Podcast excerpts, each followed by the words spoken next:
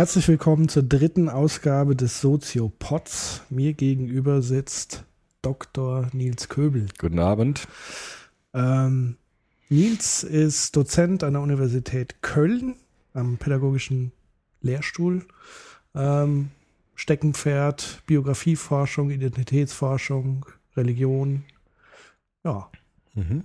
Mir gegenüber sitzt Patrick Breitenbach, beruflich Mediendesigner und ein sogenannter Digital Native, obwohl wir nicht genau wissen, ob dieser Begriff überhaupt gültig ist, aber ich sage es jetzt trotzdem mal so, Querdenker und Miträder in allen Sachen, die das Internet betreffen. Ja. Hallo. Hallo. Wir haben uns diese Woche ähm, ein nach Bildung ein auf andere Art und Weise gar nicht so einfaches Thema vorgenommen, nämlich Protest oder Protestkultur. Und ich glaube, wir fangen am besten wieder damit an, indem wir für uns erstmal definieren, was wir eigentlich unter Protest verstehen.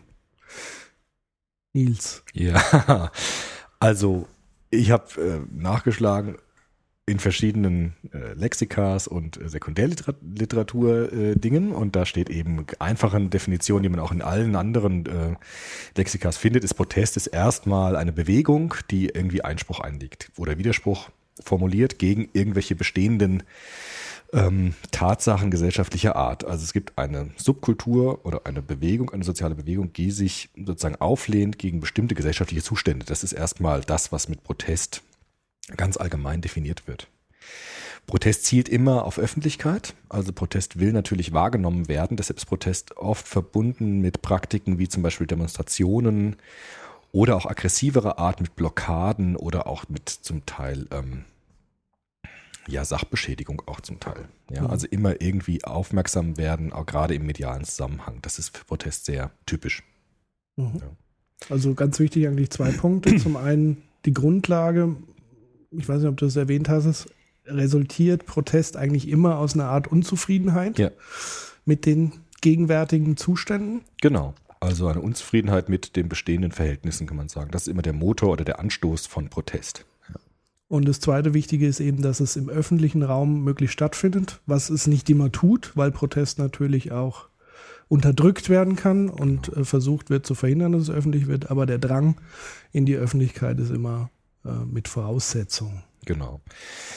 Ähm, für Definitionen haben wir auch in den vergangenen ähm, Ausgaben unseres Podcasts immer ein bisschen in die Philosophie hineingeblättert. Das habe ich jetzt äh, diesmal auch wieder getan. Und äh, philosophische Richtungen, die am ehesten mit Protest oder Kritik in Verbindung gebracht werden können, sind meiner, meines Erachtens vor allem die Vertreter der sogenannten Frankfurter Schule, die eine ähm, kritische Theorie entwickelt haben. Namentlich waren das die beiden äh, Rektoren des Instituts für Sozialforschung in Frankfurt, Max Horkheimer und Theodor W. Adorno, die definiert haben, dass eigentlich Protest, oder sie haben den Begriff Kritik, wahrscheinlich der bessere Begriff in dem Zusammenhang, ähm, geprägt, dass Kritik eigentlich das Wesen der Philosophie ist. Also Philosophie beginnt eigentlich immer damit, dass man das, was bisher gedacht und getan wurde, kritisiert. Und so entsteht auch das Neue. Also das Neue entsteht immer durch Kritik an dem Bestehenden. Das war sozusagen das Credo der Frankfurter Schule, späten 20er, frühen 30er Jahre. Die sind auch dann nach Amerika im Zweiten Weltkrieg ausgewandert, kamen dann wieder zurück und haben dann auch die Studentenbewegung begleitet, im, zum Teil auch gegen ähm, die Studenten. Adorno hat sich auch zum Teil gewehrt gegen die 68er. Ja, das weiß man vielleicht gar nicht so genau, aber Adorno war kein Freund unbedingt dieser 68er Proteste, die ja ganz stark zugenommen haben. Warum? Weil, das ist eine gute Frage, müssen wir ein bisschen weiter ausholen. Also Adorno hat sich in dem Zusammenhang, also in dieser Zeit, als er von Amerika wieder zurückgekommen ist, mit anderen Dingen beschäftigt. Da hat er sich viel stärker mit ästhetischen Fragen beschäftigt, nach Musik und Kunst und so weiter. Und hat oftmals in diesen Protestbewegungen der 68er schon das erkannt, was er Kulturindustrie nannte. Das heißt, das Aufnehmen von Protestbewegungen von kapitalistischen Verwertungs- Verhältnissen. Das heißt, diese Lieder, die damals gemacht worden sind, Bob Dylan beispielsweise oder mhm. John Baez und so, diese ganzen Stars der 68er, hat Adorno abgelehnt, weil er gesagt hat, der Protest, der dort formuliert wird, ist auch schon wieder eingebunden in eine Verwertungslogik des kapitalistischen Systems und ist deshalb gar kein Protest.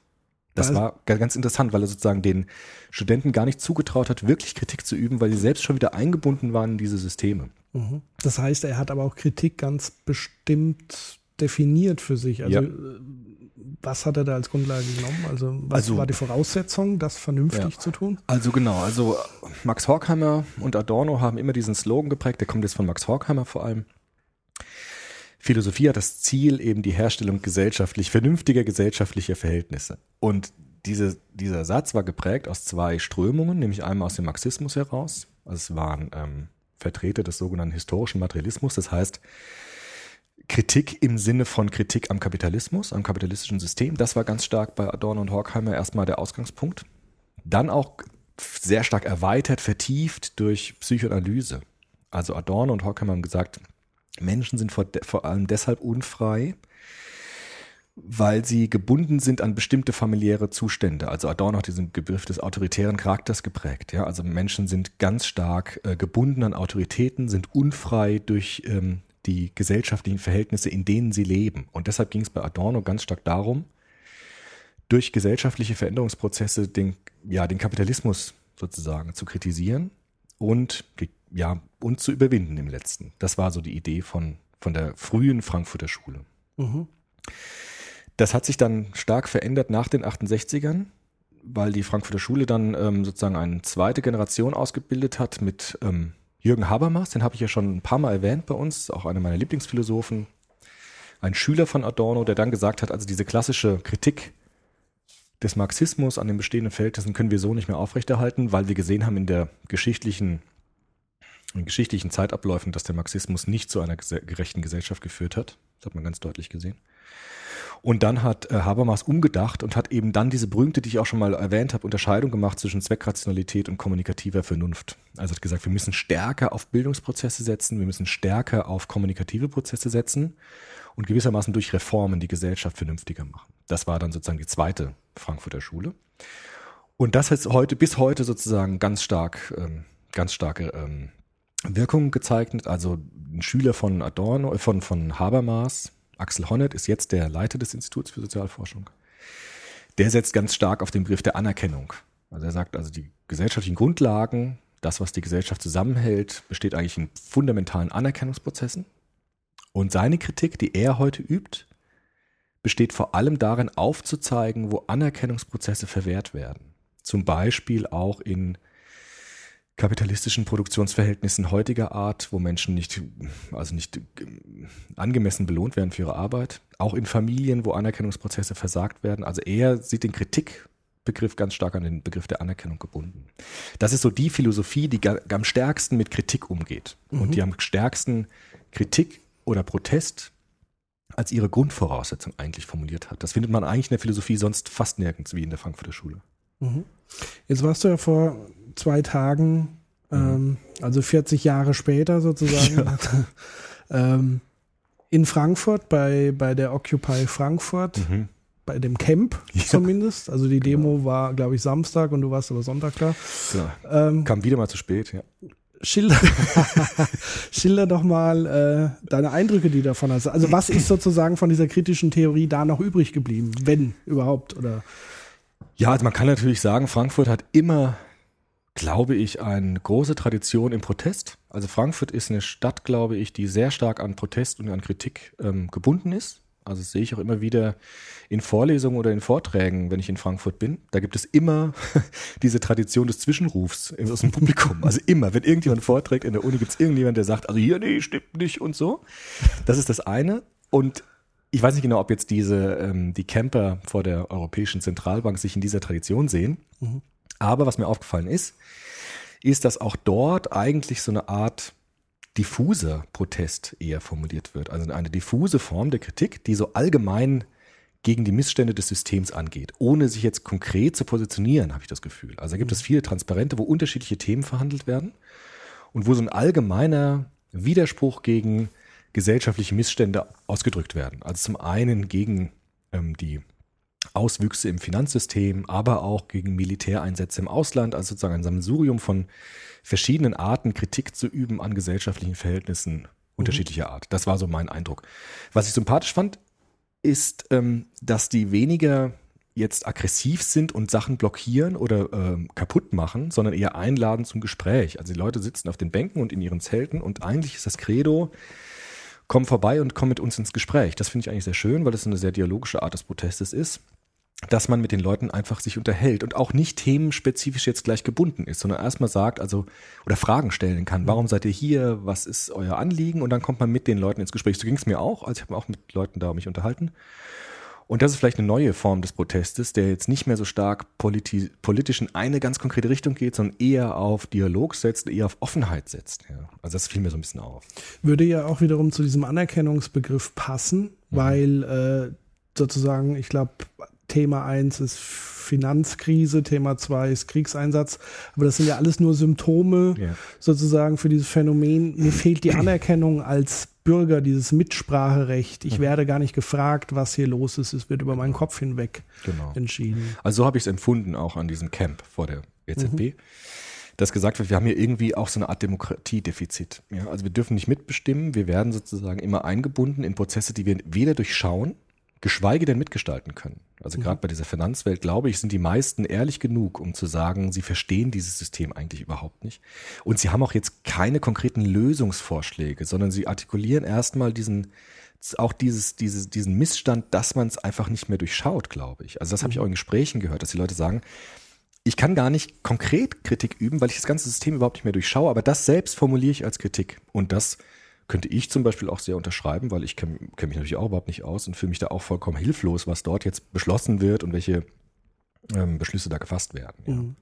Das heißt eigentlich ein sinnvoller Schritt unserer demokratisch gewählten Herrscher, in Anführungszeichen, wäre es ja eigentlich da mal hinzugehen und zu sagen, wir erkennen an, mhm. Äh, und genau. wir, wir reden jetzt gemeinsam darüber. Genau, wir erkennen an und wir binden euch wieder in irgendwelche, in, in irgendeiner Form euch wieder ein in diese Prozesse. Das wäre, glaube ich, das Anliegen auch der ganz viele Demonstranten. Also zu sagen, ich möchte irgendwie teilhaben an diesen Prozessen, in welcher Form auch immer, aber ich möchte irgendwie eingebunden sein. Mhm. Ja. Da sind wir ja dann schnell im Thema Mitmach-Web, ja, genau. Mitmach-Internet, weil wir wollten ja schauen, inwieweit das Internet die mhm. Protestkultur oder das, was danach kommt, äh, beeinflusst. Mhm. Du hast mir vorhin irgendwie erklärt, damals in den 30er Jahren als großer Vertreter der kritischen Theorie Walter Benjamin ja. hat selber Medien genau. zum Einsatz gebracht. Kannst du vielleicht mhm. kurz erklären? Also die Frankfurter Schule war sehr interessiert auch an neuen Medien, die damals entstanden sind. Das war vor allem das Radio. Also Ende der 20er, Anfang der 30er Jahre war das Radio so etwas, was heute das Internet ist. Also eine brandneue Technologie, die mit ganz wenig Aufwand ganz viele Menschen erreichen kann in den Haushalten und überall. Und die Frankfurter Schule, die Mitglieder der Frankfurter Schule haben sehr stark ums Radio geworben. Also es war ein sehr umkämpftes Medium und gerade Walter Benjamin hat ähm, die Studios im Hessischen Rundfunk in Frankfurt ganz stark genutzt und hat dort über Radiosendungen versucht, politische Aufklärung zu leisten, indem er bestimmte Themen, so wie wir es eigentlich auch tun, ja, bestimmte Themen aufgegriffen hat und in den öffentlichen Diskurs gestellt hat. Also eigentlich pädagogisch-politische Aufklärung betrieben hat über das Radio. Mhm. Und das äh, finde ich sehr ähnlich, also strukturell, ähnlich wie das, was im Internet passiert, ähm, wobei das Internet ja, das wirst du gleich noch genauer ausführen, nochmal noch mal ganz neue Eigenschaften mitbringt als das Radio. Aber strukturell vergleichbar, glaube ich, sind diese beiden Medien dann. Ja. Ähm, was mir spontan dazu einfällt, weil das Thema war, wie kann ich Menschen anerkennen, dass sie teilhaben an diesem Prozess, mhm. ähm, ist ja momentan das große Phänomen, was, was die Runde macht, zumindest in, in, auf parteipolitischer Ebene, die Piraten, ja. die ja immer wieder auch als Protestpartei genannt werden, mhm. die aber für meine Begriffe es verstanden haben, diese Anerkennung aufzunehmen. Mhm. Also ich weiß nicht, inwieweit du dich schon mit den Piraten beschäftigt hast. hast. Ja. Ein bisschen halt durch, unsere Sendung halt auch, durch die erste. Genau, also weil sie eben letztendlich die Gegenposition einnehmen. Also sie sagen, wir wollen Transparenz schaffen mhm. in unserer parteipolitischen Arbeit. Das heißt, wir machen beispielsweise unsere Fraktionssitzung jeweils öffentlich. Mhm. Jeder kann teilhaben in einem Wiki, kann Gedanken einbringen und so weiter. Also die Basis wird aktiv mithilfe des Internets darum gebeten, äh, Politik mitzugestalten. Und wir ähm, als Partei geben euch die Transparenz zurück, damit ihr auch wisst, was eigentlich los ist. Mhm. Also so viel zum Thema Anerkennung. Und ähm, es wird ja immer so gesagt, ja, was man so in diesen Anne Will-Sendungen und so weiter mitkriegt, wenn da Piraten eingeladen werden, die werden ja immer so ein bisschen als Internetpartei stilisiert. Mhm. so von wegen, äh, die, die haben den besseren Internetauftritt als äh, die FDP und deswegen äh, hätten sie so zugelegt. Aber was da, glaube ich, viele verkennen, ist tatsächlich, dass dieser Grundansatz mhm. eben da ansetzt und deswegen den Erfolg auch ausmacht in, in Prozentzahlen, ist, dass sie diese, diesen, diese Protesthaltung aufnehmen und sagen, wir haben schon mal grundstrukturell andere Möglichkeiten, auf Probleme zuzugehen. Wir haben zwar keine Lösung, mhm auf die heutigen Probleme noch nicht, aber wir wollen sie gemeinsam mit euch mhm. mithilfe des Internets als Werkzeug weiterentwickeln. Mhm. Das nochmal als einen Punkt. Yeah. Ähm, Stichwort Walter Benjamin war ja, er hat das genutzt als Massenmedium. Ja. Auch da könnte man sagen, ja gut, das Internet ist sozusagen ein Flugblatt. Ja der zweiten Generation. Das heißt, ich kann da sehr einfach Inhalte streuen. Ich habe ja sehr viel Platz. Ich habe mit möglichst wenig Technologie die Möglichkeit, möglichst viel mitzuteilen. Mhm. Das ist sicherlich ein Punkt. Ähm, da möchte ich aber auch noch mal einen ganz anderen wichtigen Punkt nennen. Und zwar zitiere ich da Professor Dr. Kruse. Das ist so der ich sag mal, Internetforscher in, in Deutschland, mhm. Organisationspsychologe, yeah. der sich intensiv mit dem Thema Netzwerke beschäftigt, der eben sagt, dass diese Netzwerkstruktur und das Internet und ähm, der Schutz der Anonymität dafür sorgt, dass ich sehr einfach an Protesten teilnehmen kann. Mhm. Also dass diese Barriere sozusagen äh, gesenkt wird, dass ich äh, mit wenigen Klicks sozusagen einen Ausdruck von Protest öffentlich geben kann. Mhm. Das ist, äh, denke ich, noch so ein ganz wichtiger mhm. Punkt. Wobei wenn ich das ergänzen kann, mit der Frankfurter Schule nochmal. Ja. Also die Mitglieder der Frankfurter Schule waren sich aber auch schon beim Radio und später dann ganz stark noch beim Fernsehen und beim Film sich auch bewusst, dass äh, das neue Medium natürlich ganz verschiedene Facetten hat. Also der Begriff der Kulturindustrie wurde ja damals geprägt und die haben auch gesagt, dass man das Fernsehen, ganz stark natürlich auch das Radio, ähm, wieder sozusagen zu dem nutzen kann, wogegen eigentlich protestiert wird, nämlich zum Beispiel zur kapitalistischen Verwertung ja, von Inhalten. Das heißt, mhm. man war einerseits interessiert an diesem Medium, zum Mittel der politischen Aufklärung, war aber andererseits natürlich auch gewarnt und aufmerksam, was diese neuen Massenmedien auch bringen an negativen Folgen. Also gerade die Frankfurter Schule war da sehr, sehr wach, ja, mhm. gerade durch diesen Begriff der Kulturindustrie. Und ähm, das ist natürlich jetzt auch auf Internet sehr stark übertragbar, dass das Internet einerseits zur politischen Aufklärung dienen kann, andererseits aber natürlich haben wir ja schon oft diskutiert, sehr viel im Internet auch passiert, was weniger wünschenswert ist. Also das, das auch das äh, würde die Frankfurter Schule beim Internet genauso anlegen. Ja. Absolut. Und man muss natürlich dazu sagen, das Internet alleine ist immer schwierig, sozusagen ein, eine Massenbewegung hinzu oder eine Massenaufmerksamkeit. Mhm. Das heißt, das Internet ist momentan immer nur ein Stein des Anstoßes und ich bringe es dann in die etablierten Massenmedien, mhm. sprich in die Tagesschau, sprich mhm. in den Spiegel, in die FAZ, wo auch immer. Also das heißt, dort findet erstmal ein Impuls statt, der muss aber, damit er wirklich die breite Bevölkerung erreicht, weil eben nicht die breite Bevölkerung alle Blogs lesen können, die es da gibt, mhm. muss es wieder kanalisiert werden zu einem großen Medium, um mhm. wieder Wahrnehmung mhm. äh, darzustellen. Das ist der eine Punkt. Der andere Punkt ist auch, diese Fremd, jetzt wo du das Stichwort sagst, äh, äh, von wegen Kulturindustrialisierung, mhm. da fällt mir eine Kampagne ein von Sixt diese ja. Mietwagen. Ja. Die haben bei einer Castor-Demonstration mhm. ähm, sich eingeschlichen mit Protestschildern, wo dann äh, günstiger mieten und so weiter. Und auch das war sozusagen übers Internet äh, mhm. gestreut. Also auch hier wiederum die Gefahr, ja. wie damals die Adorno hatte, zu sagen, okay, ich kann das auch missbrauchen Ganz zu klar. rein kommerziellen Zwecken. Genau. Und auch die Mechaniken des Internets. Genau, das ist, das ist sozusagen ein interessantes Merkmal man könnte sagen, der kapitalistischen Produktionsweise, dass sie so flexibel ist, dass sie sich sofort einschalten kann. Also unser Wirtschaftssystem ist so anpassungsfähig, dass es gleich auch neue Technologien unterlaufen kann, die eigentlich primär von Menschen zum Teil genutzt werden, um äh, Kritik zu äußern und sofort wieder, ohne dass man es oft merkt, ja, sofort wieder einkassiert werden von, diesen, von dieser Verwertungslogik. Also das ist äh, anscheinend ein interessantes ähm, Merkmal dieser Produktionsweise, die wir haben, dass es sozusagen immer sich einschleicht in neue Technologien mhm. hinein. Beim Fernsehen ist das sozusagen ja gar nicht mehr wegzudenken. Also ein Fernsehen ohne Werbung, ohne Marktlogik ist ja undenkbar. Und beim Internet ist es natürlich auch so, dass es überall mit drin ist. Ja, selbst wenn man irgendeine Seite aufschlägt, sofort hat man Werbung, sofort hat man diese, diese Verwertungszusammenhänge wieder drin. Ja. Mhm. Und äh, es ist natürlich nicht nur die Gefahr der Kommerzialisierung und äh, der Ausnutzung davon, sondern wir haben natürlich auch eine andere Missbrauchsgefahr. Also weil das Internet ist eben nicht nur die, die mediale Streuung von Protest, sondern auch die ein Organisationswerkzeug. Mhm. Also sprich, ich kann Kurznachrichtendienste wie Twitter äh, auf Demos mit meinen Mobilgeräten dazu nutzen, dass ich eine Demo vor Ort organisieren kann. Ja. Das kann darf losgehen, dass ich sozusagen Polizeitaktiken besser reagieren kann und ich sage, okay, Einsatztruppe kommt von West. Mhm. Äh, wir müssen uns jetzt nach Ost bewegen oder wie auch immer.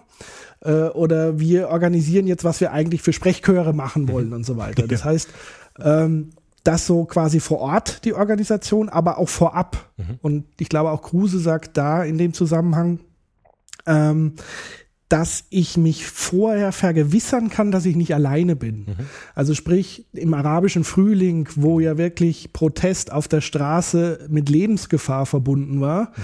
dass ich vorab also über Facebook und Twitter sehen konnte, okay, meine Freunde kommen auch mhm. sicher in zwei Stunden. Ja. Das heißt, ich bin nicht alleine und riskiere mein Leben, sondern ich bin mal mindestens mit meinen 200 Freunden da. Ja. Also auch als Organisationswerkzeug. Mhm. Und da wiederum auf den Missbrauch ähm, zu gucken, der auch wiederum stattfindet, ähm, diese totalitären Regierungen haben nämlich das auch wiederum unterwandert, indem sie eben gefakte Protestseiten auf Facebook eingerichtet mhm. haben und somit die Leute, die sich dann da angemeldet haben, natürlich sofort Repressalien. Ja. Also sie wussten so, hatten sofort alle Daten über diejenigen, die gegen ihr System vorgehen und ja. konnten entsprechend äh, Maßnahmen einleiten. Ja. Also da ist die Gefahr des Missbrauchs natürlich immer sofort mhm. vorhanden. Was mich interessiert bei dieser Frage ist ja Protest im Sinne von Körperlichkeit. Also bei einer Demo muss ich irgendwie da sein. Auch bei der ähm, Occupy-Geschichte jetzt bei, vor der EZB sind die Leute vor Ort, die zelten da, die sind körperlich anwesend. Ja. Was ich interessant finde, äh, wir haben ja im Vorgespräch auch so Phänomene diskutiert wie diesen Shitstorm oder wie der heißt, ja. wo man gar nicht mehr körperlich anwesend ist, sondern wo es nur noch um im Internet artikulierte Protestbewegung geht. Vielleicht mhm. kannst du dazu noch ein paar Sätze sagen. Also da gibt es, glaube ich, zwei Phänomene, wo es weg von diesem Körperlichen geht. Also das erste ist der von dir angesprochene Shitstorm. Ähm, ist tatsächlich wortwörtlich übersetzbar. Ja. Äh, das ist meist in Zusammenhang mit irgendwelchen Unternehmen oder Marken mhm. geschieht es. Also sprich, ein Beispiel war Nestlé und KitKat. Mhm. Äh, da hat Greenpeace ein ähm, sagen wir, Verarschungswerbespot gemacht wo sie auf den Missstand hingewiesen haben, dass Nestlé ein gewisses Palmöl mhm. verwendet hat, wozu sie aber ganze Urwälder abgeholzt haben und Lebensräume von Orang-Utans zerstört ja. haben. Und am Ende sieht man eben, normalerweise knickt man so diesen Schokoriegel und am Ende war es ein Affenfinger, wo dann Blut rauskam, wo sie mhm. geknickt haben. Ja. Und daraufhin ist eine ganze Protestwelle, also die, dieser Spot hat sich rasend schnell viral im Netz verbreitet. Das ist ja auch das, was Kruse sagt. Also ich kann sofort mit einem Klick diese Botschaft sofort in mein Netzwerk weiterschieben und habe somit eine, eine, gigantische Multiplikation mhm. dieser Botschaft. Ja. Und das nennt man dann sozusagen Shitstorm, wenn jeder dann da drauf springt und drauf einhackt und eben sagt, die Marke ist schlecht und mhm. böse, weil so und so und so. Ja. Und das ist ein Phänomen, was unkörperlich natürlich jederzeit auch stattfinden kann im Netz. Ganz anonym. Und das ist natürlich speziell auf, ich sag mal, auf die äh, kommerzialisierten Aspekte des Lebens interessant, weil diese Unternehmen darauf allergisch reagieren, weil denen geht's immer nur um Image. Mhm, ja. Und da wird sofort Image zerstört. Ja. Und ähm, das ist teilweise sicherlich fast noch wirksamer als vor mhm. ihrer Firmenzentrale mit 100 Leuten mhm. aufzukreuzen, ja. wenn da so ein, äh, ich sag mal, Meme ja. Protest stattfindet. Ja. Das zweite nicht körperliche, was mir persönlich ein bisschen Angst macht, mhm. tatsächlich auch, ja. ist diese Anonymous-Geschichte. Ich weiß nicht, ob du davon äh, gehört hast. Anonymous ist so die populäre Hacker-Truppe im Moment, die ebenfalls wie das Internet dezentral organisiert ist. Es gibt keinen Kopf, mhm. zumindest keinen offiziell Bekannten, der das Ganze führt, sondern es ist eine Selbstorganisation, aus so einem Internetforum, wo man anonym eben Dinge austauschen kann. Da ist das entstanden. Zum ersten Mal äh, sind die in Erscheinung getreten. Medial war es, glaube ich, in, in, zur WikiLeaks-Zeit, mhm. mhm. wo diese Cablegate-Geschichte war. Mhm. ähm, wo plötzlich die finanzielle Unterstützung von Wikileaks durch PayPal und Mastercard äh, gekappt wurde. Und daraufhin hat diese Hackertruppe Anonymous zum Angriff geblasen, zum virtuellen Angriff mhm.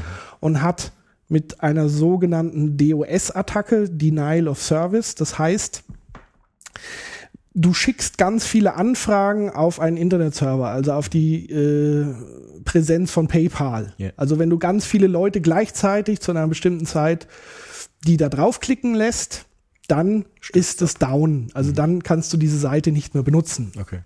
Ähm, Internetaktivisten der frühen Stunde haben das gemacht, indem sie das organisiert haben mit Menschen, indem mhm. sie einen Aufruf gestartet haben, morgen 8 Uhr 100.000 Leute, die dann wirklich zu 100.000 dahin gehen und ja. klicken. Ja. Anonymous hat es technologisch weiterentwickelt, indem sie Programme äh, entwickelt haben, wo ein Einzelner sozusagen andere Rechner kapern kann, mhm. also dein Rechner, obwohl du das gar nicht willst, und der führt dann diese Anfrage. Dann klicke ich, ohne es zu wissen.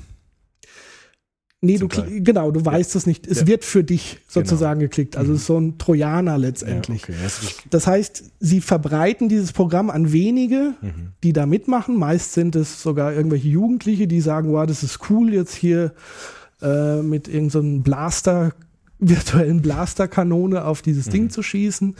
und dann bringen sie das tatsächlich zum Einsturz. Also mhm. das, das war so dieses erste mediale. Ereignis, wo die aufgefallen sind. Und dann wird's aber jetzt schon kritischer. Die zweite Aktion geht schon ein bisschen in die Richtung Selbstjustiz. Mhm. Das heißt, die haben ein geheim pädophilen Forum oder Wiki mhm. gehackt, wo sie die Daten, die Echtdaten der Nutzer rausgezogen haben und haben sie veröffentlicht ja. im Netz und ja. haben sie sozusagen äh, angeprangert und bloßgestellt. Und ganz aktuell im, im mexikanischen Drogenkrieg mhm. äh, anscheinend wurde ein Mitglied der Anonymous-Truppe entführt von einem mexikanischen Drogen. Es klingt absurd, aber es Film, ist das. Ja, ja, aber ja. es ist anscheinend so. Und daraufhin drohen sie dem Kartell. Mhm. Sie haben Daten mit ihren Sympathisanten. Mhm. Und zwar Sympathisanten, das sind Journalisten, das sind Politiker, das sind Taxifahrer, alle Leute, die da irgendwie von denen geschmiert und bezahlt werden. Und diese Liste würden sie veröffentlichen. Das bedeutet, die sind in Lebensgefahr, weil sie eben vom anderen Kartell entweder um die Ecke gebracht werden oder auch entführt werden. Und damit wollen sie die jetzt sozusagen freipressen. Und das geschieht alles öffentlich im Netz. Das kann jeder mit einsehen. Und das ist halt der Punkt, wo Protest zum einen nicht körperlich ist, und ohne Gesicht auch stattfindet, ja.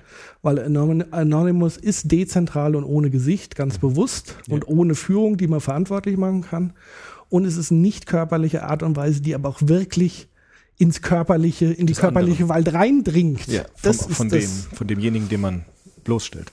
Gut, aber das hat man bei Protesten ja auch in früheren Zeiten gehabt, dass es verschiedene Formen des Protests gibt. In den 68er Zeiten zum Beispiel gab es ja auch diejenigen, die legalen Protest bevorzugt haben und diejenigen, die sozusagen darüber hinaus auch Protest ähm, praktiziert haben, der, der illegal dann gewesen ist, der auch auf äh, Menschenleben bis, bis bei der RAF auf Menschenleben gegangen ist.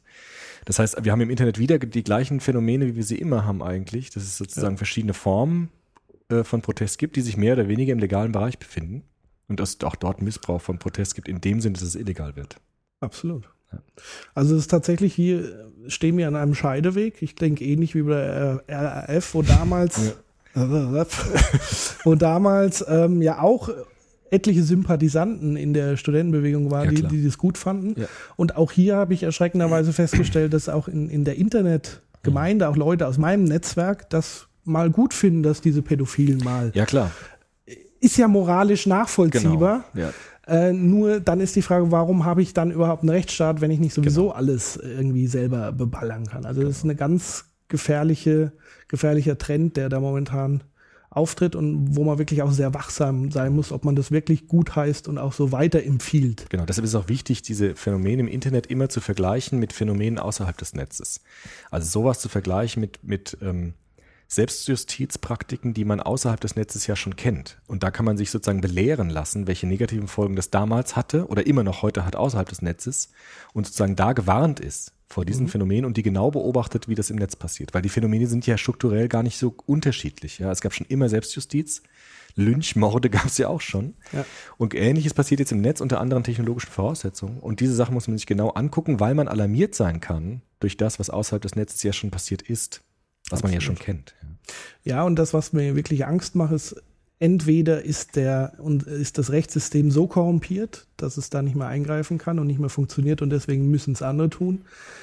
Das macht entweder Angst oder diese Selbstjustiz an sich, die aber auch wiederum missbraucht werden kann. Also es ist sehr beängstigend, egal wie Mhm. man es dreht und wendet. Ich weiß nicht, was da schlimmer ist von, von den beiden äh, Dingen. Mhm. Ähm, was aber vielleicht, um nochmal wieder was Positives in dem Zusammenhang eben zu bringen, vielleicht auch zum knackigen Abschluss. Mhm.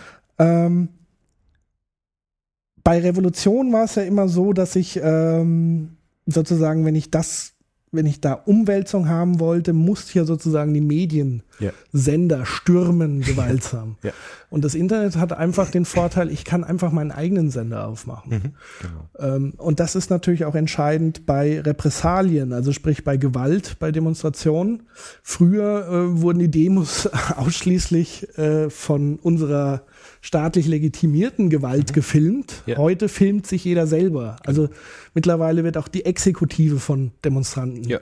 äh, gefilmt und somit hat man natürlich auch eine ganz andere Überwachung der Überwacher Genau. letztendlich und sieht, wenn da Missstände auftreten. Also auch das ist natürlich eher wiederum zum Vorteil. Genau. Man kann ja fast sagen, dass im arabischen Frühling das Internet eine ganz große Rolle gespielt hat, weil da Filme gedreht worden sind, die äh, sozusagen am Start vorbei in die Öffentlichkeit, auch in die globale Öffentlichkeit gelangt sind, über das Internet. Genau. Und das hat ihn natürlich ähm, letztendlich diese Mühe gespart, diese staatlichen Sender unter ihre Kontrolle zu Genau. bringen. Sie haben es einfach umgangen Ja. und somit ist es zumindest weltweit äh, trotzdem ans Tageslicht gekommen, Mhm. was da entsprechend vorgeht. Und sie hatten natürlich dann auch eine andere Unterstützung. Mhm.